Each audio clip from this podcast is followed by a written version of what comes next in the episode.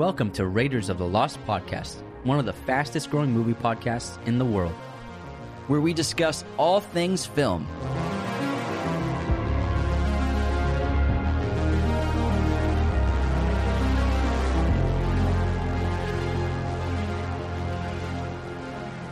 In this episode, we discuss Harry Potter father figures. Hello, movie friends. Welcome back to the show. Anthony here. And James here. And like we said multiple times, we were going to figure out a way to do some more Harry Potter episodes. And this is the first one of those.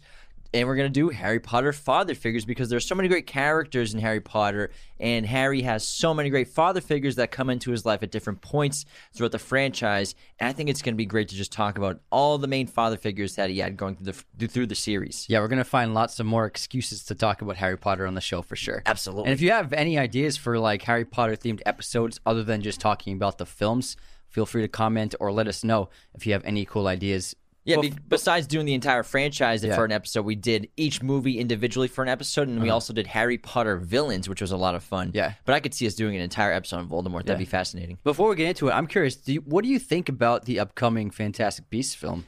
I think I'm I'm excited for it. I, w- I was very excited for the first one, but then I was a little let down. It's not as good as the Harry Potter films, obviously. The second one was pretty good, but I think this will probably be the best one of them all because I'm really interested in Dumbledore and exploring more of his past while he's a little younger. And I'm really excited to see more of him, more of Grindelwald, and then just exploring their battle, their war, and everything that happened before everyone in Harry Potter was born. Yeah, I, I think I have high hopes for this one. It comes out in April, so I'm, de- I'm we're definitely gonna see it in IMAX. IMAX. but uh, the first two, the first two were honestly kind of forgettable. There were a lot of great ideas and concepts that J.K. came up with, and the obviously, obviously the filmmaking is terrific with David Yates behind the lens again.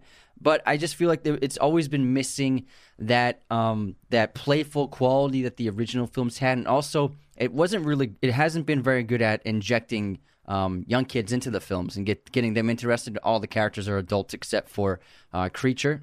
I mean, I mean, what's his name? I can't remember his name in the, in the Creature's movie. not in the- Creature. what's Barry Allen? Ezra Miller's character It starts with a K. I can't remember. Oh, yeah, That's yeah. what I'm talking about. Like, I can't remember their names except for Dumbledore and Newt.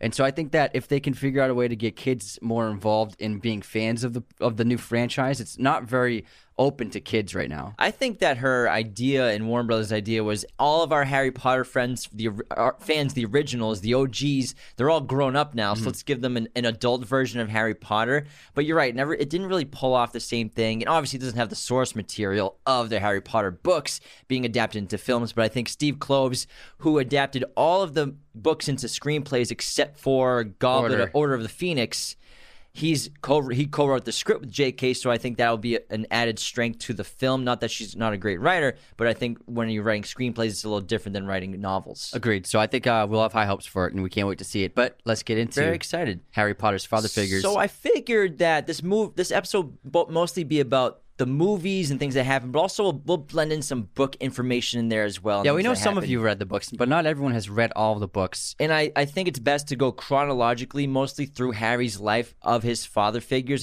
because it's kind of just like a journey through his life through the franchise and through the series. And obviously, before we get into it, Harry's um, Harry, Harry's biggest um, defining fact, the biggest characteristic is being an orphan, and it defines who he is for his entire life. And he lives with this hole in his heart, and at first he's unable to fill this hole of not having his parents, of being stuck at the Dursleys. But then throughout his journey towards um, his final confrontation with the Dark Lord, he encounters several father figures who fill that void he has, who fill that hole he has in different ways. They all have different strengths, and they all provide different lessons and adv- life, life life lessons and kinds of advice and uh, set examples for him in various ways depending on each of their own personalities and characteristics. But also each one of his father figures provide um, the necessary mo- uh, necessary motivations and mindset he has in terms of his final confrontation with Voldemort. And they're all different. They all provide different things, whether it's Hagrid with his warmth and silliness and goofiness and, and affections of love versus Lupin, who can be distant at times, but also a mentor to Harry, or Sirius, who just really embraces the father figure role to the T and wants to be like his connection with James and reignite that, or Dumbledore, who infuses intuition into Harry and builds incredible amounts of loyalty and trust.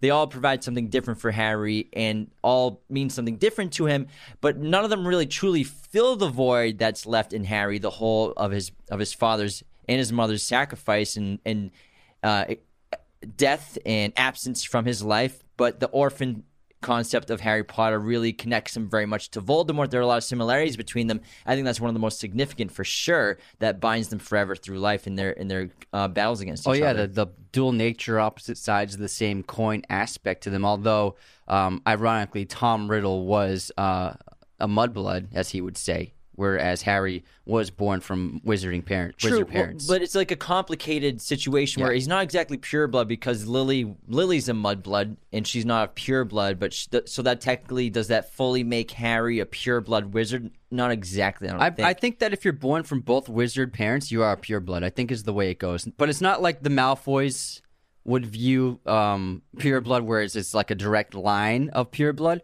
But I think that if you're born of wizards, you're a pure blood. because the my Potter guess. ancestry goes back centuries and thousands of years, and he's uh, related to the Peverells, obviously, which he discovers are connected to the Deathly Hallows and have had lived at um, Godric's Hollow, and he finds the tombstone there with Hermione and everything in Deathly Hallows. Before we continue, the best way to support Raiders of the Lost podcast, besides using our coupon codes, is to become a patron at patreon.com slash Raiders of the Lost podcast, where you get awesome perks like our schedules, personalized videos, Patreon shoutouts, weekly bonus episodes, and monthly Zoom calls. All $10 and 25 dear patrons get access to our Discord and Instagram group chat, which are both new things that we're interacting with every day. It's a lot of fun. People are communicating with it all day. It's super cool. We're also doing watch parties with our Discord, which we're going to do the first one with an episode that was voted to be Shrek, a Shrek viewing watch party. Godfather tier patrons also get to select their very own personal podcast episode. We launched our podcast masterclass online course last year, so for anyone who wants to start a podcast or improve their current podcast, our 22 chapter 46 video lesson course will give you all the secrets behind the show. The link is podcastmasterclass.teachable.com or go to our website, raidersoftheLostPodcast.com. It's right there on the homepage. Thank you so much for tuning in around the world. Follow, subscribe wherever you're listening. Now hit the notification bell and let's get back into Harry Potter father figures. Tom Riddle is a contrast from Harry in terms of the relationships between their parents because Tom rejects his parents, whereas Harry is desperate to have parents. Well, he rejects his father. Yeah. His mother, he never knew because she died in mm, childbirth Yeah. for him, so he rejects his father. but he he despises his mother for falling in love with the Muggle. True. Yeah. Well, yeah, in a way. Well, Yeah. she, yeah. But it, but this isn't about Voldemort. I know, I'm even though he killed his father, patricide. But like it's they're both of their perspectives towards parents, where Harry wants nothing more than to have his parents. and Voldemort wants nothing to do with his father, Exactly. and even gets rid of his Muggle-born name, which is named after him. Mm-hmm. Now, obviously, going chronologically, the first father figure in Harry Potter's life is his father, James Potter. Unfortunately for Harry, James and Lily were only 21 years old when they were killed by Voldemort on his journey to assassinate Harry Potter, who we heard in the prophecy as the one who would be strong enough and powerful enough to destroy the Dark Lord. What's interesting about James Potter's influence on Harry is they don't have any physical interactions. They do have that one moment at the end of the story after he turns over the stone and he is embraced by the the people he loves most um, to help him make those final steps on his journey to death. Um, and we get uh, one small interaction, like a bit of dialogue with him and James. But otherwise, everything that Harry learns of James comes from the stories of other characters, from people who interacted with him. Um, and obviously, many of his father figures had connections to James when in the past, whether it be Sirius and Lupin actually being part of the Marauders or, or Dumbledore knowing James well as professor at, at Hogwarts. And so, even though he is, doesn't have a di- direct connection to James, he is still influenced and inspired um, and taught lessons about himself and James through the stories of others. You know, you learn things like they look a lot alike, and James was a, a seeker and a- Quidditch champion as well. He was very brave. He was a troublemaker, just like Harry, which which Harry loves to hear because he uh, keeps getting into trouble himself. And you know, he was, he had a rivalry with Snape, and Harry, in a way, has a rivalry with Snape in his life as well. So through the stories of others, he learns that he actually has a, a lot in common with his father, which helps him connect to his deceased father, even though he doesn't know him. It, it gives him some kind of connection to that. Yeah, the moments that Harry has with his father from like a physical level are the photos of him and his father and his parents with the photo album that Hagrid made for him, which was so cute. In the books, they go more into it. In the books, there's a photo of Harry zooming around on a broom as a one year old. Yeah, that Sirius got him. It's like this little miniature broom, and in the photo, James is with him laughing. So you can assume James was a very loving and happy father. Um, besides that, the only things that we have, obviously, the resurrection stone at the end of Deathly Hallows when he's going to his death, and the most important and loved ones that have died in Harry's life show up. We have James, Lily, Sirius, and Lupin, and I think those four important figures are there for a reason, and which we'll get into later on. I You- think. And sorry, you could even compare those four to the trio in these films and stories. Oh, for like, sure. Like those are the trio. Like obviously Peter's there, but Peter was more of like trying to hang out with them and trying to be around them, but he wasn't really part of their kinship. Yeah, exactly. And then you can say that the Mirror of Erised is sort of Harry having interactions with his father, although they're not truly they're not truly there. It's just like his mind that's creating it and the magic creating the reflection of him with his mother and father in the Mirror of Erised. But that's the first time that he can actually see himself standing in the same room, you could say, with his parents, which is a very moving experience for him. And then the other thing that I would say that Harry has for a connection in the real world to his father and mother is the way that he conjures his Patronus. And When Lupin's first teaching him how to produce a Patronus, he's explaining to him you need to think of something very happy or joyful. And, you know, Harry first tries to use the thought of the first time he rode a broomstick.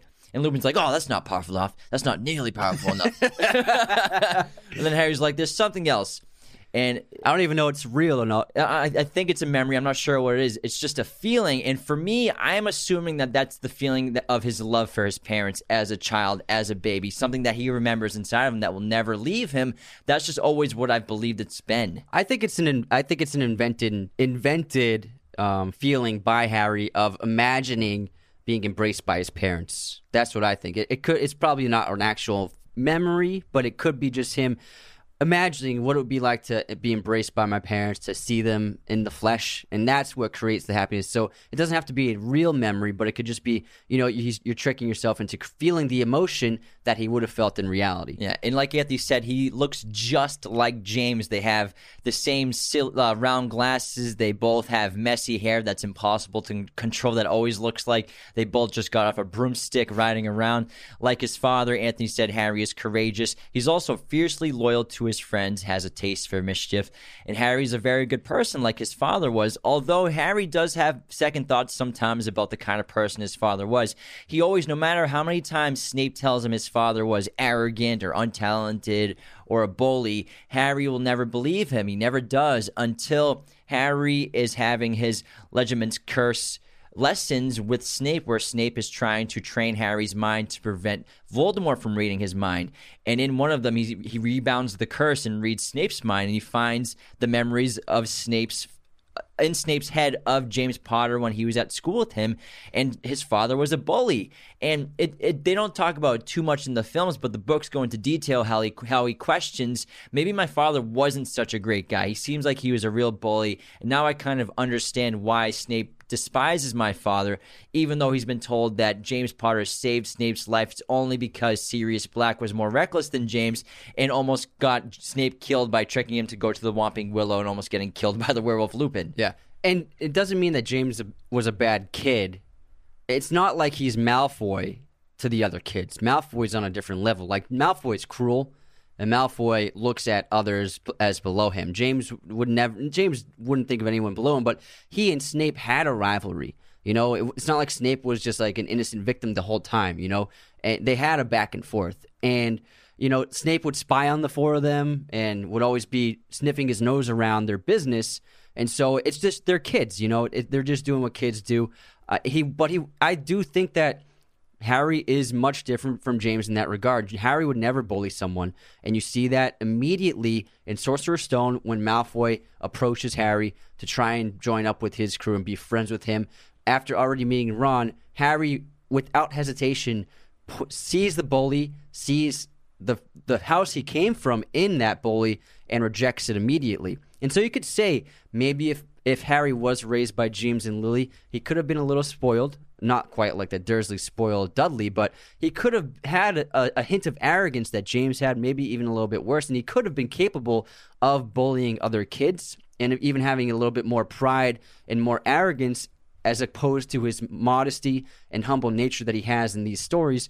You could argue that James, if he had raised him, Harry would have definitely turned out different. Maybe not quite like James in terms of being a bully, because I still think that Lily being ja- Harry's yeah. mother would have infused so much goodness because Lily was always defending Snape because her and Snape were best friends for the, for the first few years that she went to Hogwarts before he started hanging out with the Death Eaters and doing the dark arts on the side and everything and turning into a villain in the making before he turned a double, triple, quadruple spy for Voldemort, Voldemort and Dumbledore. In the making. So you could say that I think Lily being his father would have balanced that out. I think Harry just would have probably been as good of a person as he always been, just I- without pain in his life. I would say he definitely not would have been what he is in these stories. a little, maybe not. it's where he's it's as what good. he's raised. We'll get into it when we get Yeah. to the next chapter.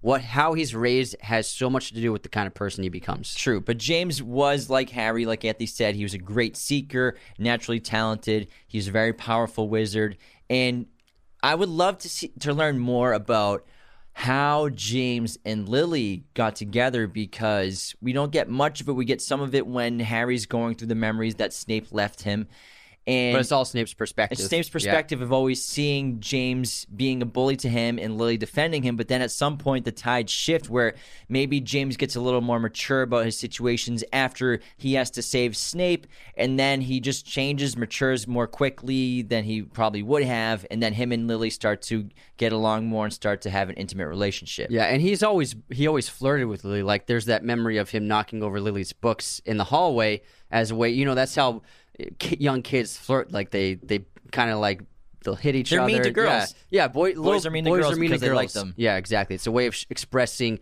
attention and you know their feelings because they don't know how to do it. So they'll just be like they'll play rough because that's how they play with other boys. Boys are dummies. Yeah, exactly. And so, but I do think that um, not having his parents is what made Harry what he was. And also, there are other connections.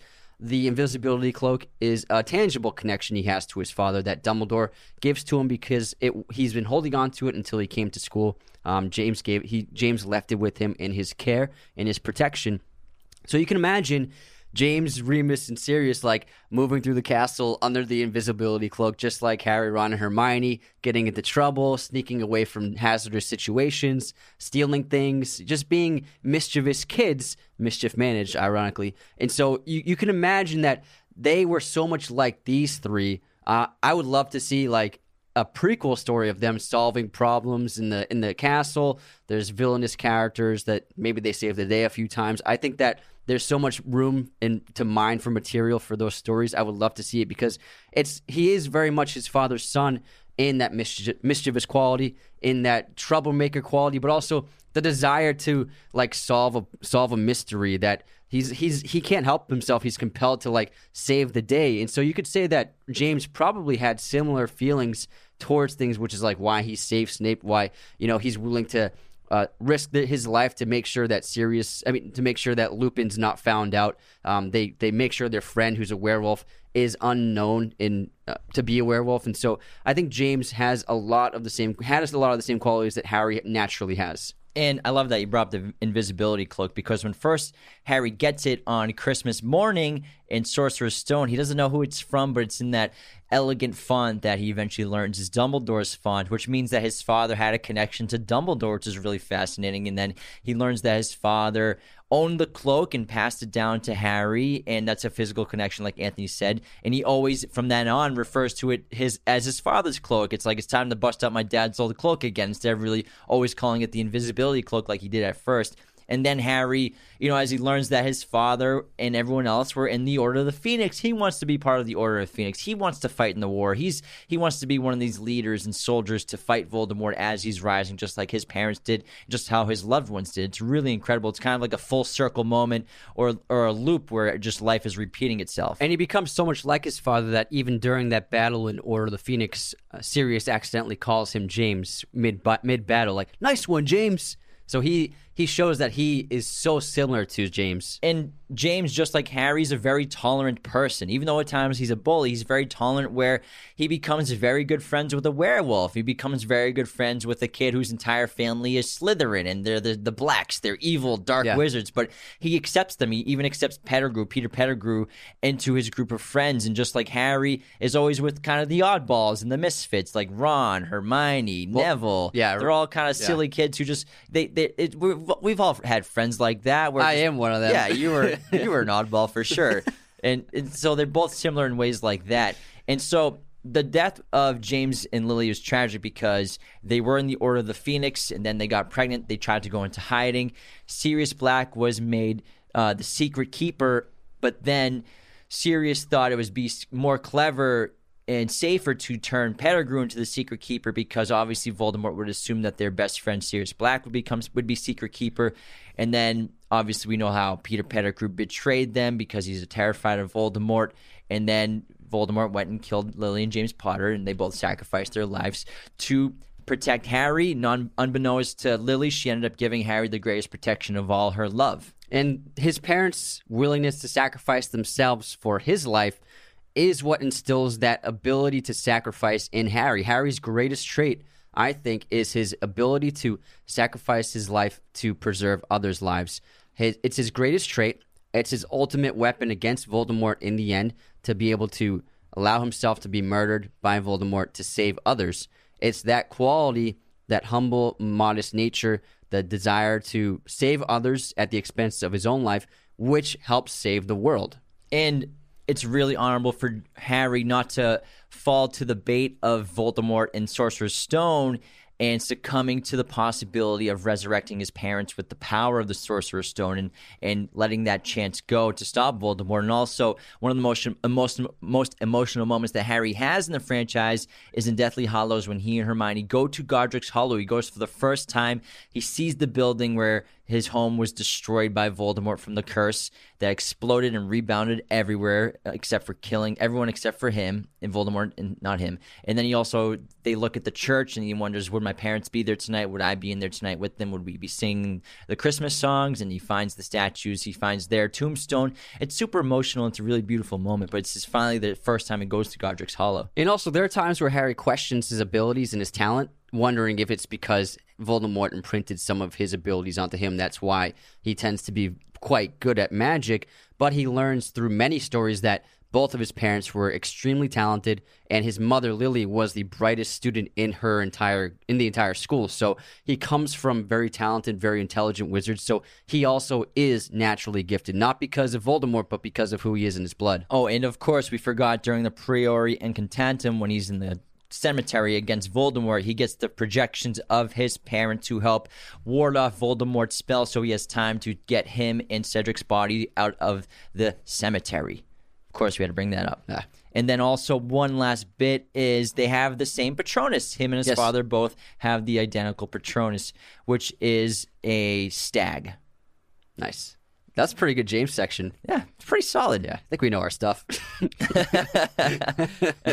The only difference, the the only difference between them really is James and Animagus and their eyes. in their eyes. So Yeah. their eyes and the Animagus. Yeah. Well, maybe James had larger hands. Who knows? If we're gonna get to physical traits. He didn't like pickles. this Harry Potter episode is brought to you by Zavvi, the home for pop culture merchandise and clothing. Zavvi is celebrating the end of this month with March Mayhem. Starting today, you can get up to 40% off clothing and merchandise from Zavvi.com. That's Z A V V I dot com. And use our code Raiders at checkout for even more savings on top of that deal. And yes, these deals include a truckload of items from the wizarding world. Zavvi hooked us up with a bunch of HP items that we are in love with, including these amazing tankards. We both got a Ravenclaw and a Slytherin tankard because we those are our houses. I'm Slytherin. These are amazing. The attention to detail is amazing. This is- Handmade, hand painted. I'm to use this thing every day for the rest of my life. We also got these amazing Harry Potter Hogwarts playing cards that look so cool. and also these Harry Potter bookmarks, which I cannot wait to stick in my Dune book. They have all sorts of statues, figurines, pop figures, as well as everything Lego. In addition to this final week of March sales, Zavvi is launching some exclusive items, including prop replicas from films including Lord of the Rings, Black Panther, and Guardians of the Galaxy, and exclusive 4K steelbooks of iconic movies from Matrix to Blade Runner. Again, that's Z-A-V-V-I.com. Browse their March Mayhem offer right now. And don't forget to use our special code Raiders to get even more discounts. It's important for father figures to teach their sons to groom themselves up. Otherwise, they are going to be a disaster as teenagers and young adults. So, the best way to do this is go to manscaped.com, use our coupon code at checkout for 20% off and free shipping worldwide to get all the grooming things you need, including the Lawnmower 4.0 groomer, which is a life changing groomer, has a 7,000 RPM motor, waterproof, has a built in light. You can use this thing in the shower, waterproof charger. It is amazing. Not to mention, Manscaped just launched their Ultra Premium Collection, which is an all in one hygiene, skin, and hair bundle, which comes with deodorant, body wash, two in one shampoo and conditioner, hydrating body spray, and a free set of Manscaped lip balm. You can save big at manscaped.com using our coupon code Raiders of the Lost at checkout for 20% off and free shipping worldwide. Now it's time to move on to Vernon Dursley. And whether you want to accept this or not, or whether Harry wanted to accept it or not, Harry is, mean, Vernon is Harry's primary father figure for the majority of his life up until he goes off to Hogwarts. And I will make the argument that Vernon Dursley is the most important father figure in Harry's life. I think that if he had been raised other in a different way, or if he had been raised like Dudley by Vernon and Petunia, Harry's life would have worked out much differently, and the world would have been at risk and probably would have fallen into the hands of the Dark Lord. I think that being raised by Vernon and Petunia, the way he raised them, the way she raised him, um, with so much hate, so much malice, so much indifference, so much la- so little empathy. I think that this is the most important aspect to Harry's childhood and upbringing. It formed him into the humble, kind, good hearted, uh, empathetic young man who steps foot into Hogwarts for the first time. And I think that Vernon Dursley's terrible parental qualities are the most important qualities of a parental figure he's had. Now, can I offer you a chicken and the egg scenario? Yes is it Vernon being the horrible person he is that created Harry and is the reason why he be is that or is it because Dumbledore placed him there on purpose knowing that this upbringing would protect him very much and also besides giving him protection by uh, the Fidelius charm. Oh, I 100% agree that Dumbledore knew this would be the case and he foresaw this because he's so immensely wise. But I think that that being said, Dumbledore didn't raise him. No one else raised him except for D- Vernon and Petunia. So I think that you still have to give credit. Uh, give credit to, to Vernon. Vernon. He wouldn't understand. Way to go, Vernon. He wouldn't understand. you, you raised the chosen one. Yeah, he'd be oblivious to it. But I think Vernon is ex- extremely important. And you know, when Harry, the reason why Harry Potter works, the first one works so well, and why it's my favorite, especially the first act. Yeah, it's the first act because by the by the time Harry steps uh, meets Hagrid and starts entering the wizarding world, and then he's taking the boats into the castle, he he before that you you empathize with him so much, you feel for him so much, you just want the best for him, and he lives under a staircase surrounded by cobwebs and spiders. He eats scraps. He basically is a servant in the house He's treated with no love, no sign of love from his uh, step parents. His parents are socks, like used socks. Yeah. That's what he gets for Christmas presents. Yeah, he gets his he gets his cousin's leftover clothes for his own clothes. Nothing fits him. He has very little. Yes, Petunia and Vernon sheltered him, and they agreed to keep him under their roof. Now they did not have to do that, especially because Petunia despised Lily and James out of envy because she wasn't special like her sister. So there's always been a lot of deep rooting resentment within Petunia, which she projects onto Harry, and then Vernon. Obviously, for the, the the kind of person that Petunia would marry would be, and also a terrible person as well. Hence Vernon, and also you contrast Vernon and Petunia's uh, upbringing of Dudley with Harry, and you can see how if if they had embraced Harry as a son, it would have been the worst thing ever. To if they had embraced him like one of their own, they would have spoiled him. They would have bought him everything he wanted.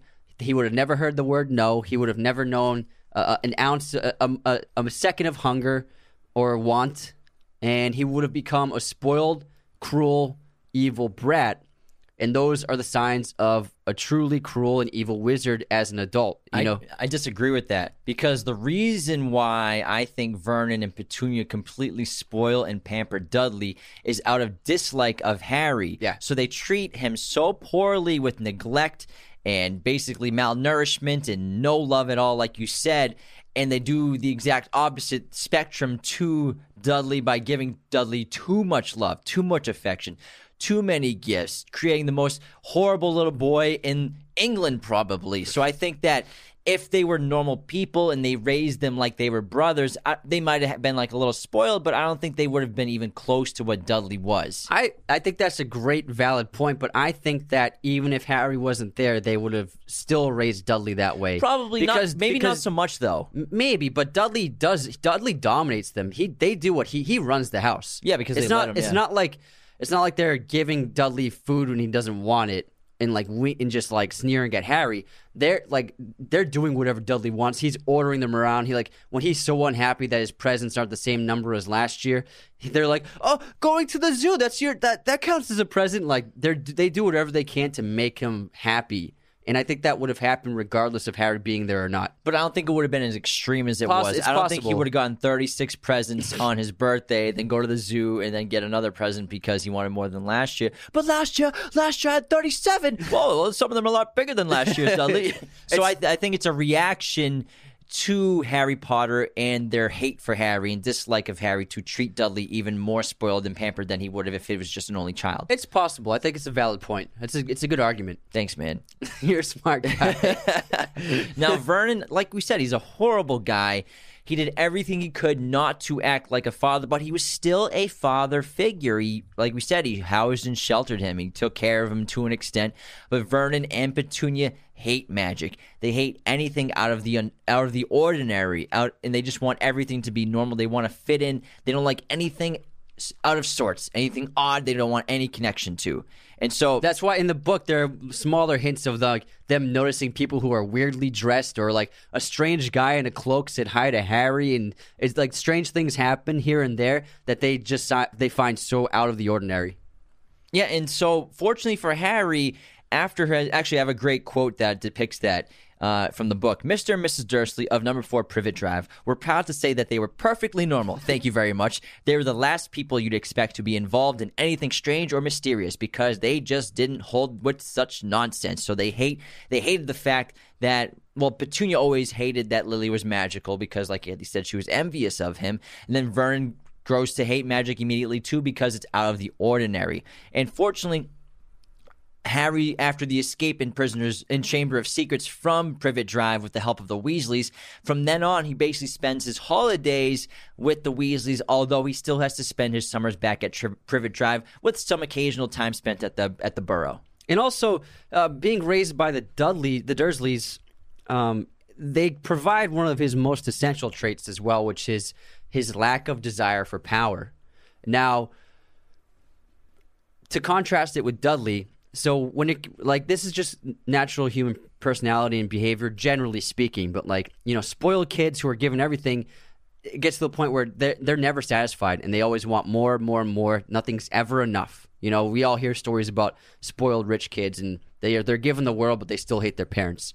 Whereas people who grow up outside of privilege, people who grow up with very little, uh, they end up desiring very little because they what they understand how we, you don't need all this. You don't need more things to be happy. As long as you have meaning in your life, that's what matters more than material and intrinsic values. And so when Harry because Harry is given next to nothing all his life. He's never even given anything of his own, honestly. He's just everything he has is a hand me down or an old toy or a scrap of food.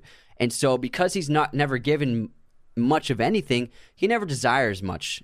You know, he's he's happy enough to have yes, he's he ends up being wealthy thanks to his parents, but he didn't want the money. He never asked for money.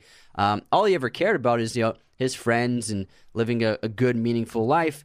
And the the first indicator of this is the Sorcerer's Stone when Dumbledore has that great idea of making it so that the only person who could get the stone through from the Mirror of Erised was if they wanted the stone, wanted it but not but didn't want to use it, which is a metaphor for not wanting to not wanting power, not wanting to not craving power. And because of how he was raised, Harry never craved power. He never wanted it. He never even asked to be a powerful wizard. He never asked to be involved in these like devastatingly profound um, circumstances and situations that have huge effects on the impact of the world. Yet he's put there in these situations out of his out out of reluctance, and yet he never ever pursues the darker side of magic because he never craves power. He never craves more magic. He never craves more attention. It's because of his upbringing in the Dursley household. And the Dursleys are essential to the lifelong protection of Harry as long as he's underage because of the bond of blood to protect Harry against Voldemort, which Dumbledore decided to use as his best effort to survive until adulthood. And so he cast the charm on Harry, and Petunia sealed it when she agreed to take Harry into her home.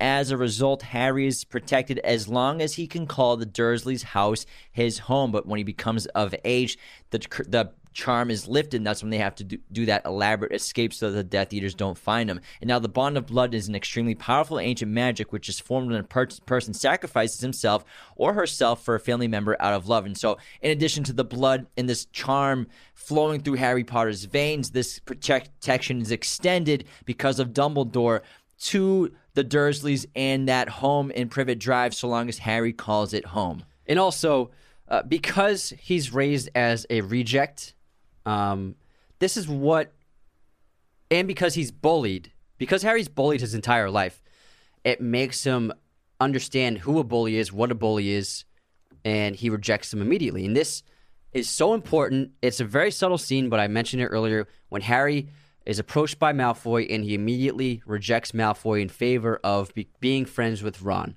who he sees a lot of himself in as Ron, being the runt of the litter of a bunch of kids who he's got dirt on his nose and rum- hand-me-down clothes.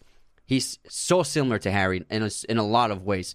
And that's why Harry naturally gravitates to him. And that's why when Malfoy meets him, he rejects Malfoy because he knows bullies better than anyone. He's been bullied by his family his whole life. And so that's what makes him not want to be involved with Malfoy. Whereas if Harry had been raised similar to Dudley, and even like you said, if they had both been raised like brothers, not super spoiled, but still modestly spoiled and comfortable, happy upbringings, you could see Harry maybe being more enticed to be friends with Malfoy. Maybe, and you're probably right. And I love how you brought up how he doesn't want power or wealth, and that's shown so well in Sorcerer's Stone and Deathly Hallows, kind of to bookend this this theme of Harry, where when he first goes to Gringotts, he finds out he's got mountains of gold that his parents left him, and Harry's like, "You didn't think your parents left you nothing, did you?"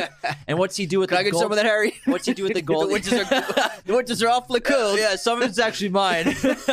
they said I could have some. Uh, what's he do with the gold? First, obviously buying his books and everything, but on the train, when Ron brought his crappy little smush sandwich, Harry No has, thanks. I'm okay. at the car, he says, "Well, take the lot," so that him and Ron can both. Ex- so more for Ron to experience having something special like this in his life. He did it as a favor for Ron. Yeah, so he uses his wealth, his money for Ron, and then he does it later on in Deathly Hallows, where when they're trying, when he wants to buy the sword of Gryffindor basically from the goblin as a trade, whereas the goblin wants the sword for himself. He's like, I give you gold, I've got loads of it. He's willing to give up all the gold he has for the goblin to help them break into Gringotts Bank. And also, Harry ends up possessing two extremely valuable items throughout his life in Hogwarts uh, both the Nimbus 2000 and then the Firebolt. These are two very expensive things. High, only high society, upper class wizards could ever afford these brooms, but he never buys them for himself. He's he's given them as gifts because he earned them both. First from Professor McGonagall because he earned the chance to be a seeker from her, him displaying accidentally his immense natural talent in front of McGonagall outside of her office, and then Sirius gets him the Firebolt. Again, proved himself to be worthy of such such a gift, and even though he has these very expensive items, he did not purchase them himself out of greed or desire. Exactly. You got anything else in the Dursleys and Vernon? Um, I just I got nothing, but I will point out I don't think anyone really points to Vernon as a father figure. I looked at a bunch of lists online today, and none of them had Vernon listed. I think people don't like him so much, but it's an undeniable, complete fact that Vernon Dursley is a father figure for the most of Harry Potter's life up until going to Hogwarts. For all of Hogwarts, before Hogwarts, I mean. And like I said, I still say I say he's the most important father figure in Harry's life. Could be. That's a that's a valid point, Anthony. See, I had a couple valid points. That also is a valid point. Man, we're just like full of so much validity today. So many valid points today. All right, next up, let's get to Hagrid, Rubeus Hagrid. And now, by the end of the franchise, for me, Hagrid kind of feels more like an uncle or a big brother rather than a father figure, but he's still a father figure. You know, not only is he the first person to introduce Harry to the Wizarding World, he's the person who tells Harry that he's a wizard. That's a very memorable moment. Hagrid also has a huge impact impact on Harry, Harry's life. He's full of warmth, full of acts of love. You know, first thing he does is flies baby Harry on the motorcycle to Privet Drive, and he even has starts shedding tears when he has to give him off to Privet Drive with Dumbledore. Makes him the birthday cake the night that he discover, finds him and takes him to the Wizarding World. And the birthday cake itself is Harry's ever fir- first ever experience with an act of love. Obviously, he doesn't remember being a baby, but being given a birthday cake is the first like kind thing that's ever done for him. It's it's his first birthday cake. He buys him Hedwig when they're at Diagon Alley, his first time there. He, Hagrid gets him that photo album that you see in the movies. I don't think they ever show. They don't ever show that Hagrid gave it to him in the movies. Yeah, at but the that- end. But that's at some- the end of the film. At the end of the- at the end of Sorcerer's Stone. Oh yeah, you're right. Yeah. Um, but you know, Hagrid doing that is a very nice and touching thing. Uh, also, he never forgets Harry's birthday. He always sends him Christmas presents to unwrap. Harry Hagrid consistently trusts Harry with sensitive information. With also, he's also full of information, whether it be useful or not. If it's something to do with one of the mysteries that they're Whether it be accidental or intentional. or about or about whether it's about flesh-eating slug repellent that has no relevance in Harry Potter's life at all. Shouldn't have said that. Should not have said that. He trusts Harry with information in the others with Norbert. He trusts Harry and gives him the information on the dragons at the Triwizard tournament. And they both never give up on each other. You know, Harry never gives gives up on Hagrid when they're trying to save Buckbeak. And even in the books, they help to try to set up a trial defense firm. Kind of Hermione does all the work, basically. but they still just tr- trust each other very much. And also, there's a great um, bookend of um, Hagrid carrying Harry. Like you said, he carries Harry to Privet Drive. He's the one Dumbledore entrusts to make the journey with Harry from um, the Wizarding World to um, Privet Drive. And then also in Deathly Hallows, Voldemort think mockingly has Hagrid carries presumably dead body from the forest into the Hogwarts grounds. So there's these both instances of Hagrid carrying the the body of Harry. And Hagrid is actually the only person present during Harry's death who sees Harry's death that isn't a Death Eater. He's the only one that Harry cares about or knows that isn't a Death Eater who sees him die, which is probably a horrific thing for Hagrid to have experienced, but then to find out he's alive was probably exhilarating. Yeah, and it, Hagrid's just I think he exudes so much warmth and kindness. And I think like I think you're right. He comes he becomes more of an uncle and even more of a, a friend type figure as opposed to a father figure, but I think that in in both Sorcerer's Stone and Chamber of Secrets, he has a much better role to play in the stories, especially in the later films. He kind of gets pushed to the side, especially because we have such a big ensemble by those points. So many great veteran actors. It's hard to fit them all in. But I think Robbie Coltrane really was perfect as, as Rubeus Hagrid. And uh, it's, he's the most infectiously likable character in the entire franchise, I would say. In Hagrid, he has a like Anthony said, he has a lot to do in the first two books, and in Chamber of Secrets specifically, he's involved with that whole thing. So Hagrid, though, he is a half giant. His father was a human, a normal man of normal size, and his mother was a giant. I'm not sure how that worked out, but it worked out, and they created. Hagrid. Hagrid. Hagrid went to Hogwarts, but was kicked out after he was accused of being the person who opened up the Chamber of Secrets back then when Tom Riddle was at school. And it's really interesting how Hagrid knew Tom Riddle. I wish we got more of that. I wish Harry pressed more information from Hagrid about Tom Riddle. It would seemed like he was va- an invaluable source on Tom Riddle because they were the same year. But it's still really fascinating to find out the connection that Harry Tom Riddle, and Hagrid all have together in a little triangle situation. And Hagrid is absolutely vital to him, to them solving the first two mysteries without a doubt. He's necessary to the to the plot moving forward as well. And because Harry and the others, Ron and Hermione, care so much about Hagrid, they go through to immense debts and troubles to try to free Hagrid after he's hauled off to Azkaban to try to find out what really happened to the Chamber of Secrets to to free him from prison and get his name uh, reinstated as being a, a, a, nice guy. When Hagrid shows up at the end of uh, Chamber of Secrets and he's saying thank you to the kids, like it just warms my heart. I get like tingly goosebumps just thinking about it's, it. It's really sweet. Yeah, but it's, ha- it's it's what does he say? It's not it's not Hogwarts without you. It's, but you know he does offer some crappy clues. You know, if anyone wanted to find some stuff, all they'd have, have to do was to follow, follow the, the spiders. spiders. But you know, they're always welcome at Hagrid's hut. Hagrid's always a place of warmth. He has good advice, sometimes bad advice. And you know, he also helps um, Harry defeat um, the dragon in the Triwizard tournament. Yeah, so he well. brings up stuff like that. Yeah. But he he probably has the most acts of love and affection for Harry out of everybody, with all the gifts and thoughtful things that he does for Harry. and he's his first wizard friend as well, ever. So he's a really important person in his life, and yeah, I think he's more of like an uncle figure by the end of the franchise. Yeah, but definitely still, a father figure in the first. Still two. a father figure for sure. Yeah.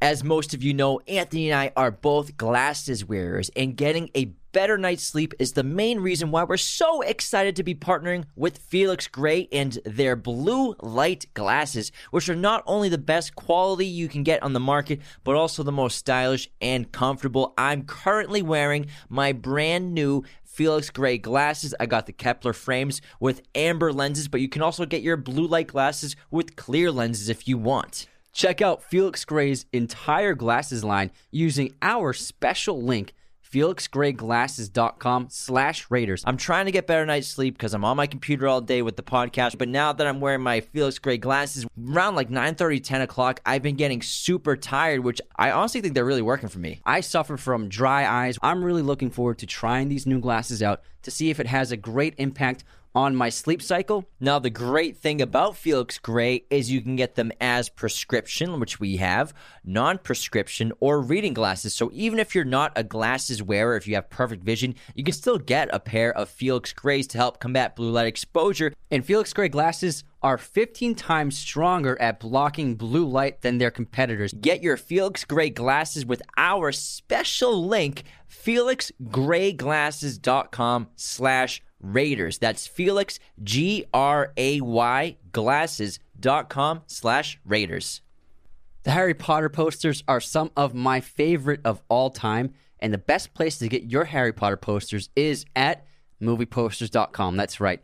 Again, use our special coupon code Raiders10 to get 10% off your order today. They have all sorts of sizes, framing, backlighting, as well as a selection of pretty much every movie and TV show imaginable. So you can get something like a Harry Potter movie or a James Bond film or posters for your favorite TV shows.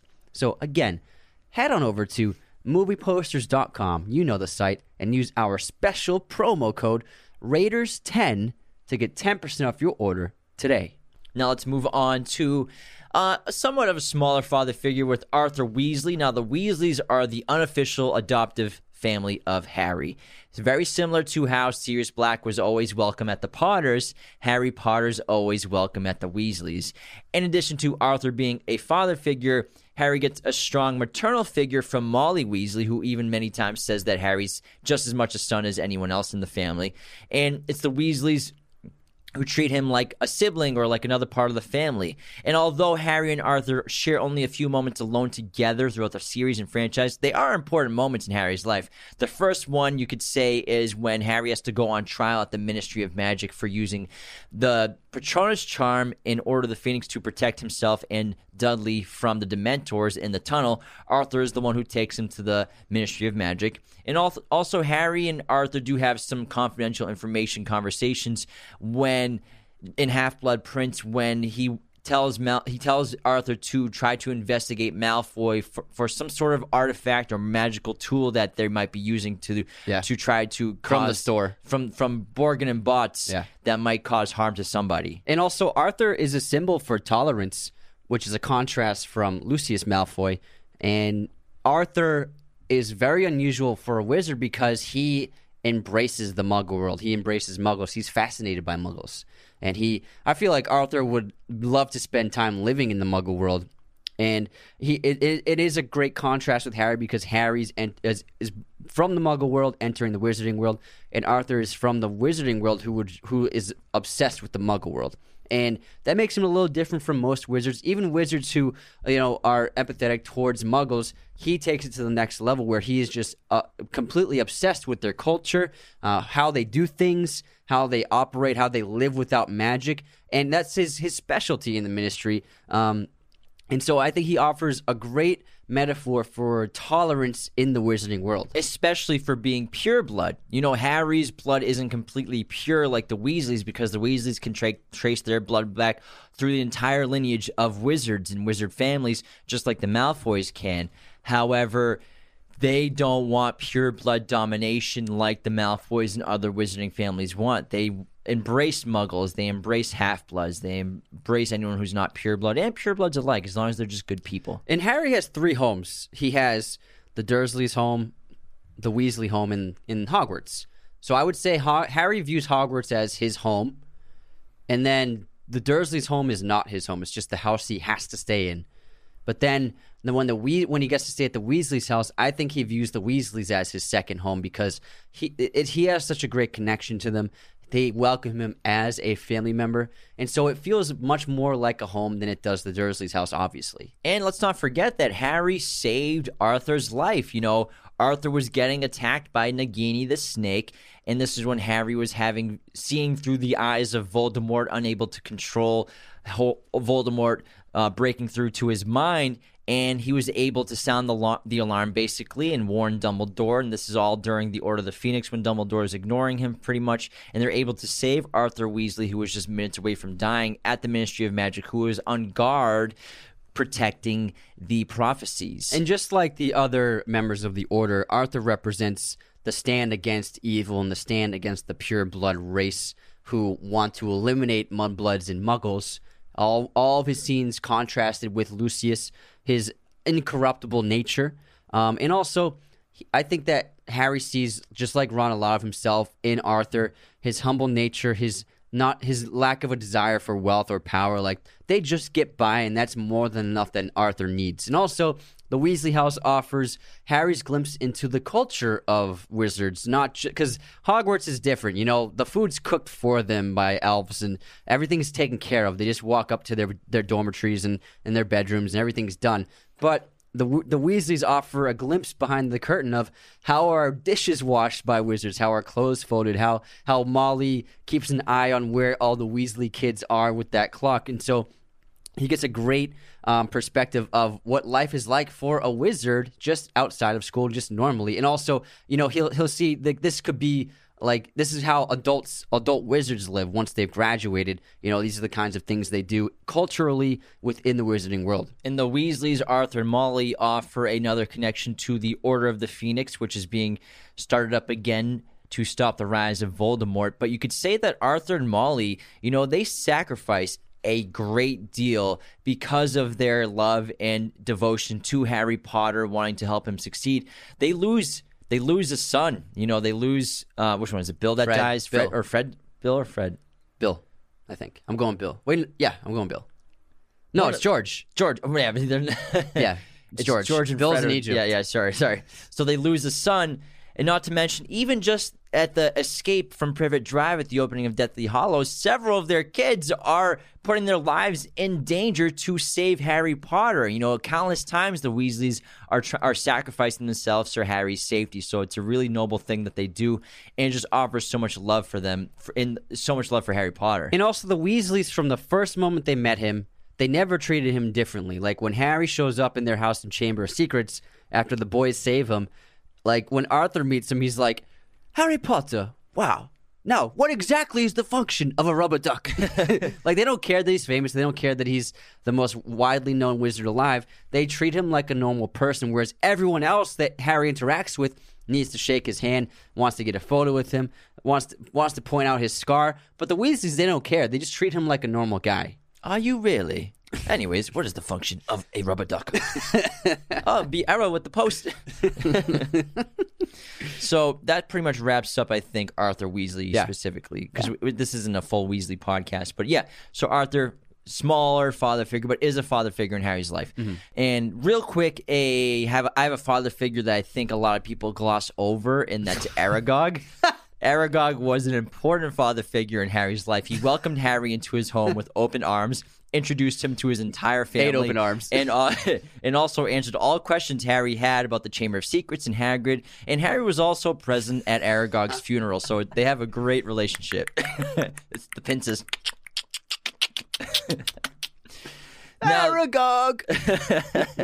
that's, that's, farewell, Aragog, Aragog. King of the Arachnid. That's funny. Now, before we get into the intermission, I just want to do a quick shout out to a special fan of ours, Matthew, over at Metal Memories Art. He made us this amazing custom Deathly Hallow symbol out of metal. Check it out if you're watching online. I'm holding it up right now. This thing is amazing. We have it in our set and it looks amazing. Uh, if you want to check out his work, he makes all sorts of metal, um, metal decorations and figures, whatever you want. He can basically do it. So that's Metal Memories Art on Instagram. Now let's get into our intermission as Anthony hangs the Deathly Hallow symbol back up. Ready? Now, movie quote competition. You ready? I'm ready. The reality is, we're still 11 year old boys locked in a cellar, imagining what our lives would have been if we'd escaped. Is that my daughter, Sean? Is that my daughter, Sean? Mystic River. that was a good one. I like that one. That's funny. Is that my daughter? Okay, I have a quote from RJ, our fan. Listen, guys, I've got two jobs. I work here, and I have another job at Bed Bath and Beyond. I'm doing it to put a kid through NYU so he can explore his bisexuality and become a DJ. Um, I don't know. Is Michael Keaton and the other guys. Oh, don't go chasing waterfalls. I don't. I don't understand. Uh, I don't see this connection. All right, guess this movie release year. Rock and Rolla. 2009. Eight. Damn it. 2008. Darn. Guess this movie release year. Beetlejuice. 1988. Good one. Let's go. Man, that was fast. You're so disappointed that I got that. no, I'm like I'm surprised. I was like, damn it, he did that so easily. Got that one. That one's just logged in there for some reason. now it's time for our movie pop quiz. What movie did Robbie Coltrane appear in with Brad Pitt? Huh. Robbie Coltrane and Brad Pitt. Oh man, this is a good question. Sure is. It's a good question. is it um the spy movie with Robert Redford? No. No. Is it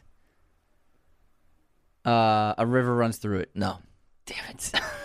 Is it seven years in Tibet? No. Damn it. You're going to beat yourself up. I don't know. Ocean's 12. Oh, obviously. See the trick question? I didn't add George Clooney or uh, Oh. Matt Damon because they the three the four of them have the scene together. That's a giveaway. Yeah, it's when they're speaking in in thief talk, Yeah. and Matt's like out of like has no idea what's going on.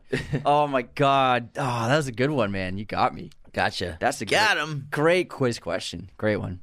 Okay, here's mine. In what Tarantino movie did Michael Keaton have a supporting role? Jackie Brown. Correct. Easy peasy, lemon squeezy. Nice. Good job. All right, who we got for haters and unsubscribes? What do we got? We got some. We got some. Let me let me uh let me get them for you. The, no haters, no actual haters this week, but we have plenty of unsubscribes. Okay, this one's good. Sterling Storm basically uh, submitted a roast. Your parents must be great at making mistakes because they made two of the exact same. Boom roasted.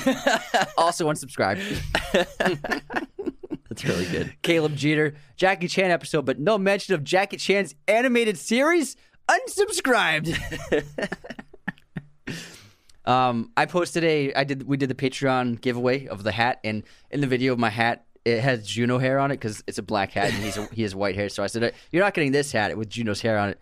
And then um, Michael wrote, "No Juno's hair, unsubscribe." and then Caleb wrote, "When Fergus, who won the contest, gets a brand new hat and not Anthony's, unsubscribed." that was good. Oh man, that's funny. All right. So for our supporter this week, we have a great five star review from. We Actually, have a, bunch of good ones. Mm. This one's actually from Raymond Wilkerson, Hey, who is Raymond. now a Godfather to your Patreon. I think. I believe so. He was on our Zoom call. Yeah, he's part of the Discord now. Yeah. So Raymond's awesome. He wrote, I will unsubscribing. this movie podcast is so awesome and cool that I will be unsubscribing from it. These terrible twins are funny, knowledgeable, likable, and entertaining. Podcasts are too well thought out and fun to listen to. That's enraging. this podcast and it, this podcast is addicting and takes up too much of my time, so I'll not continue listening. This podcast is so terrible that I would rather subscribe to their ten dollar I drink your milkshakes here on Patreon so, than actually listen to them. So I guess I will be unsubscri- I will not be unsubscribing with all this week's hate, Raymond. I'm glad glad to hear you So hate the show so much. ten dollar. I drink your milkshake, and he still has access to the Discord and everything. Oh yeah, we're gonna watch. We're gonna have a watch party. Can't wait. Shrek won the vote. Shrek vote. won, yeah.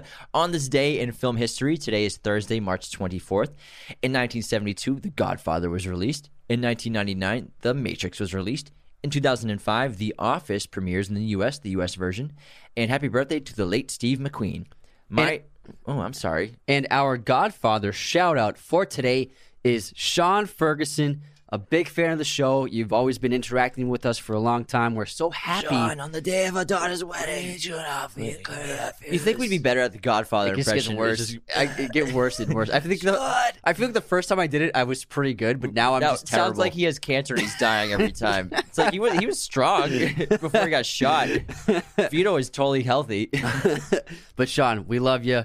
And he picked Hans Zimmer's scores to be ranked for his bonus Oh, episode. Oh man. So it's gonna be Every epic. single one of them, that's Yeah. like 150. Well, we'll do the top twenty. top, we'll do our all right. So we'll yeah. do the top We can't do we can't do the top 130. Man, wonder, I wonder what I'm gonna pick for number one. Uh, me too. It's gonna. I have to It's like between that. Interstellar, Gladiator, and maybe Sherlock Holmes. I mean, oh yeah.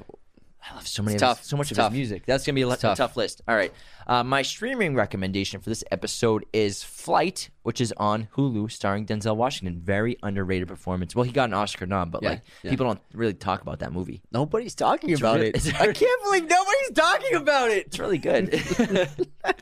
My recommendation is Nightmare Alley on Hulu. It was um, one of my favorite movies last year, and it, it's available now on Hulu. So watch it if you have time. Now let's get back into Harry Potter father figures. So far, we've talked about James Potter, Vernon Dursley, Hagrid, Arthur Weasley, and Aragog. Now- Motley Crue. yeah. but now let's get into Remus Lupin, aka Professor R.J. Lupin. Lupin was the first wizard whom Harry met who had a relationship with his father, really. You know, they, he finds out later on that they were good friends. Although Lupin kind of hides that fact very nobly and humbly. And um, Remus gives Harry lots of wisdom and knowledge throughout their their time together. He helps him deal with his problems, specifically at first with the Dementor problem he seems to have while at school during Prisoner of Azkaban. He teaches him that chocolate's really delicious and also helps you get back from fainting spells. he also teaches Harry the difference between fear of death versus fear of fear. You know, Harry finds out that he's afraid of fear. The Dementors, This rather very wise. rather than being afraid of death, which is Voldemort, which is why the Dementors come out of the Boggart closet, and be, why the Boggart becomes a Dementor instead of Voldemort. Lupin was expecting Voldemort to come out, but it was the Dementor instead, which he means he he, he fears the symbol of the idea of fear, which is very wise. rather than death, which is Dumbledore's biggest fear, which is the one of the main differences between Harry and Voldemort. And I think Lupin, I, I think he's a gifted teacher. He's probably the best professor that Harry ever had at school, and it definitely defense against the dark arts. Yeah, and proof of that is him being able to teach Harry the um, Patronus spell so quickly. Uh, it's something. It's a much more advanced type of magical spell for um, students. So that's why uh, people students don't learn until fifth year. But also Harry, even though he's a very humble person, his Very father talented, and yeah. mother were both talented, powerful wizards. But even but Lupin said even that would give their parents the run for their money. So it's it's it's an ex- I think it's also a testament to Lupin's ability as a teacher. but also living up to his expectations, probably. Exactly. And then, like you said, Lupin having the connection to his father, he was part of the Marauders. You know, he's moody and he- he knows what the Marauders map is. And and he plays it cool when he sees it for the first time in the, in the hallway.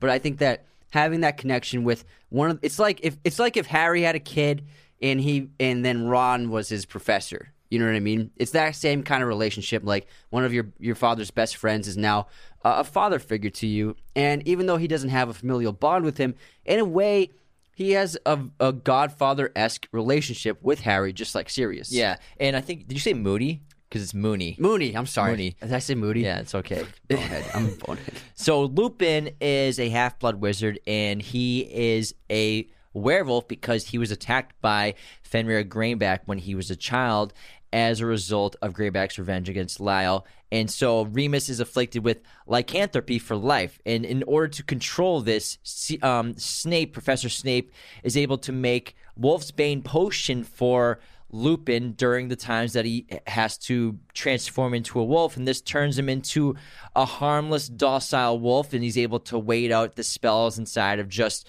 his his uh, office. But before Wolfsbane potion was discovered, when he was a child and when he was at Hogwarts as a student, Dumbledore let him come to school as a werewolf as long as they kept it secret.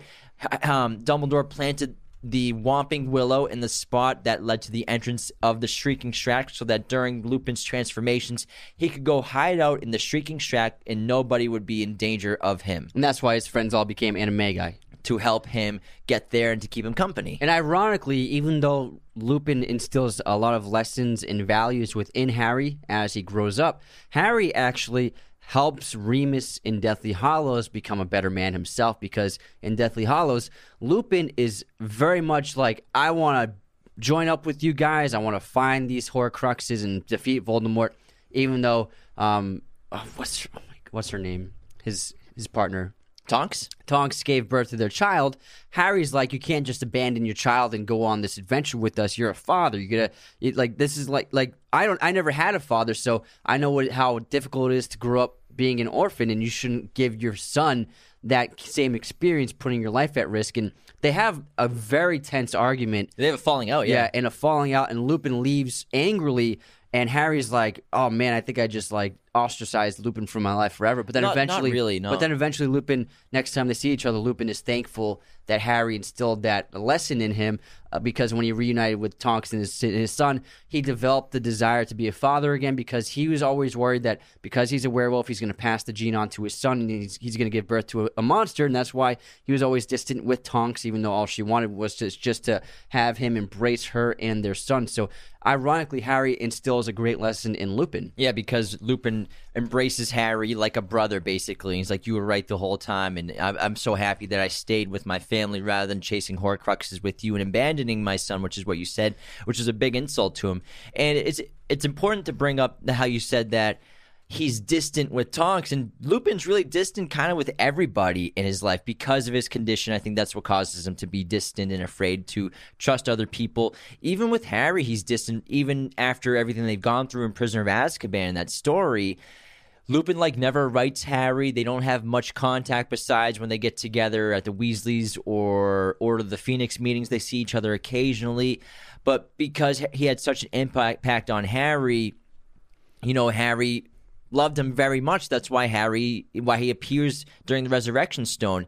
But I think this is a really humble thing for Lupin to do because you could see that, you know, Lupin's the first one to interact with Harry out of all of his father's friends, of all the best friends. Sirius ends up becoming like much of a father figure big time for Harry when he comes into his life. And Lupin, you could argue, could have done that. You know, he could have tried to like put himself into Harry's life as a father figure, but he keeps his distance from him, treats him less like a son, more like kind of like a nephew or something like that. And I think that's a humble thing to do to not um, kind of border cross that line of being a father figure, even though he's a big father figure to him, but trying to act like a father or part of like acting like Harry's James, which Sirius does occasionally. I think that also it's because he's very depressive. Um, I think that his his condition weighs down on him a lot, and I think that he suffers from depression and um, his inability to a lack of desire to to be a social person, like you said, disconnecting from everyone, preventing everyone from getting too close. Um, the, the woman he loves he prevents her from getting too close to him. So obviously he's going to prevent Harry from getting close to him. I think it's less out of humble humbleness, but more out of his isol- he self isolates himself, and that's why he kind of exits Harry's life outside of being when he's not his teacher anymore. Yeah, but and you also can't deny that he's an excellent mentor, great teacher. He taught Harry a large portion of the skills and spells that he uses to repel dark magic. He uses them throughout his entire life. And he ultimately, along with his wife Tonks, ended up giving their lives in the war to help defeat Voldemort. I think that he's extremely likable to a certain extent. And I think he's vital to Harry, like you said, in terms of the knowledge he bestows upon Harry in Defense Against the Arts, Dark Arts classes, and in their private tutoring sessions.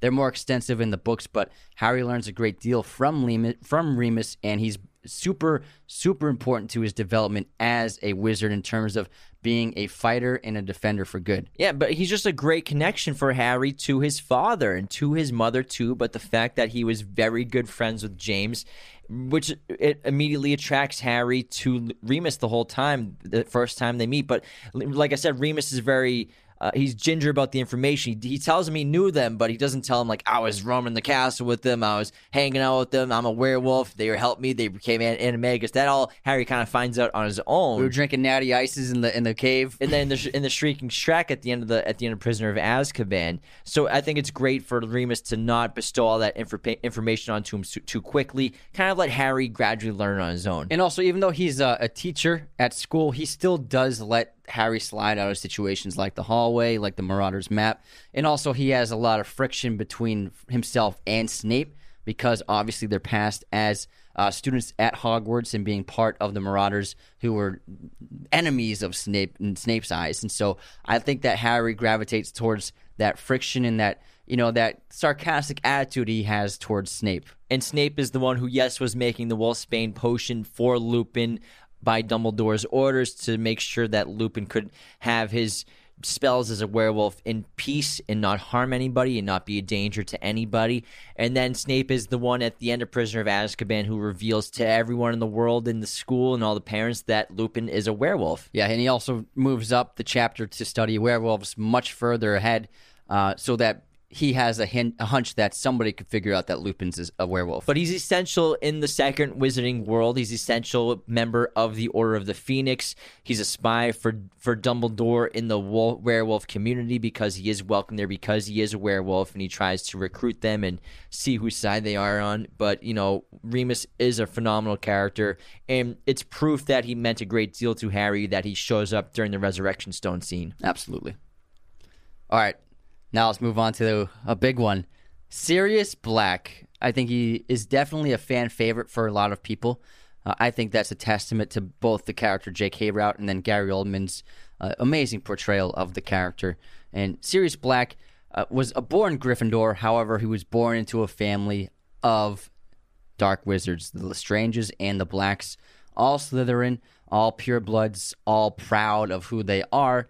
And Sirius rejected all of that and he embraced the the idea of Gryffindor and he embraced the friendship of James and Remus. He they I, I would say them them the three of them were like a trio in Gryffindor, you know, always hanging out in the common rooms and the dormitories and then you could say that Peter was kind of like Neville like on the outside looking at them until eventually like they let him into their crew out of like, you know, kind of like pity in a way they let Peter into their friend group, I would say but you you can only imagine the amount of friendship that the three of them had together. You could argue that Sirius taught Harry how to love somebody. It's the first person he's truly connected to, closest thing he has to family, besides his friends and the Weasleys, obviously. But Harry is his godfather, and I mean Sirius is Harry's godfather, and Sirius is also was his father's best friend. So he's the most similar of a person to what his father was. James and Sirius were very similar. Sirius was a little more reckless for sure, but besides that, they were thick as thick as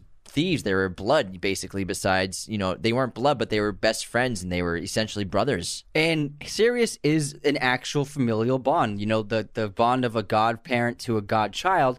It means a lot to a lot to a lot of people, and so for Harry to have that, no, he's not his blood, but his father said, if if something happens to me, I want you to be his father from from now on. I want you to take care of him. And that is such a strong connection that he has immediately to Sirius that it happens in Azkaban so quickly. Where once the the reveal of Peter Pettigrew happens, and we learn the quick history of what happened with the Marauders, with the the death of the Potters, and then Sirius reveals that he, James made him Harry's godfather.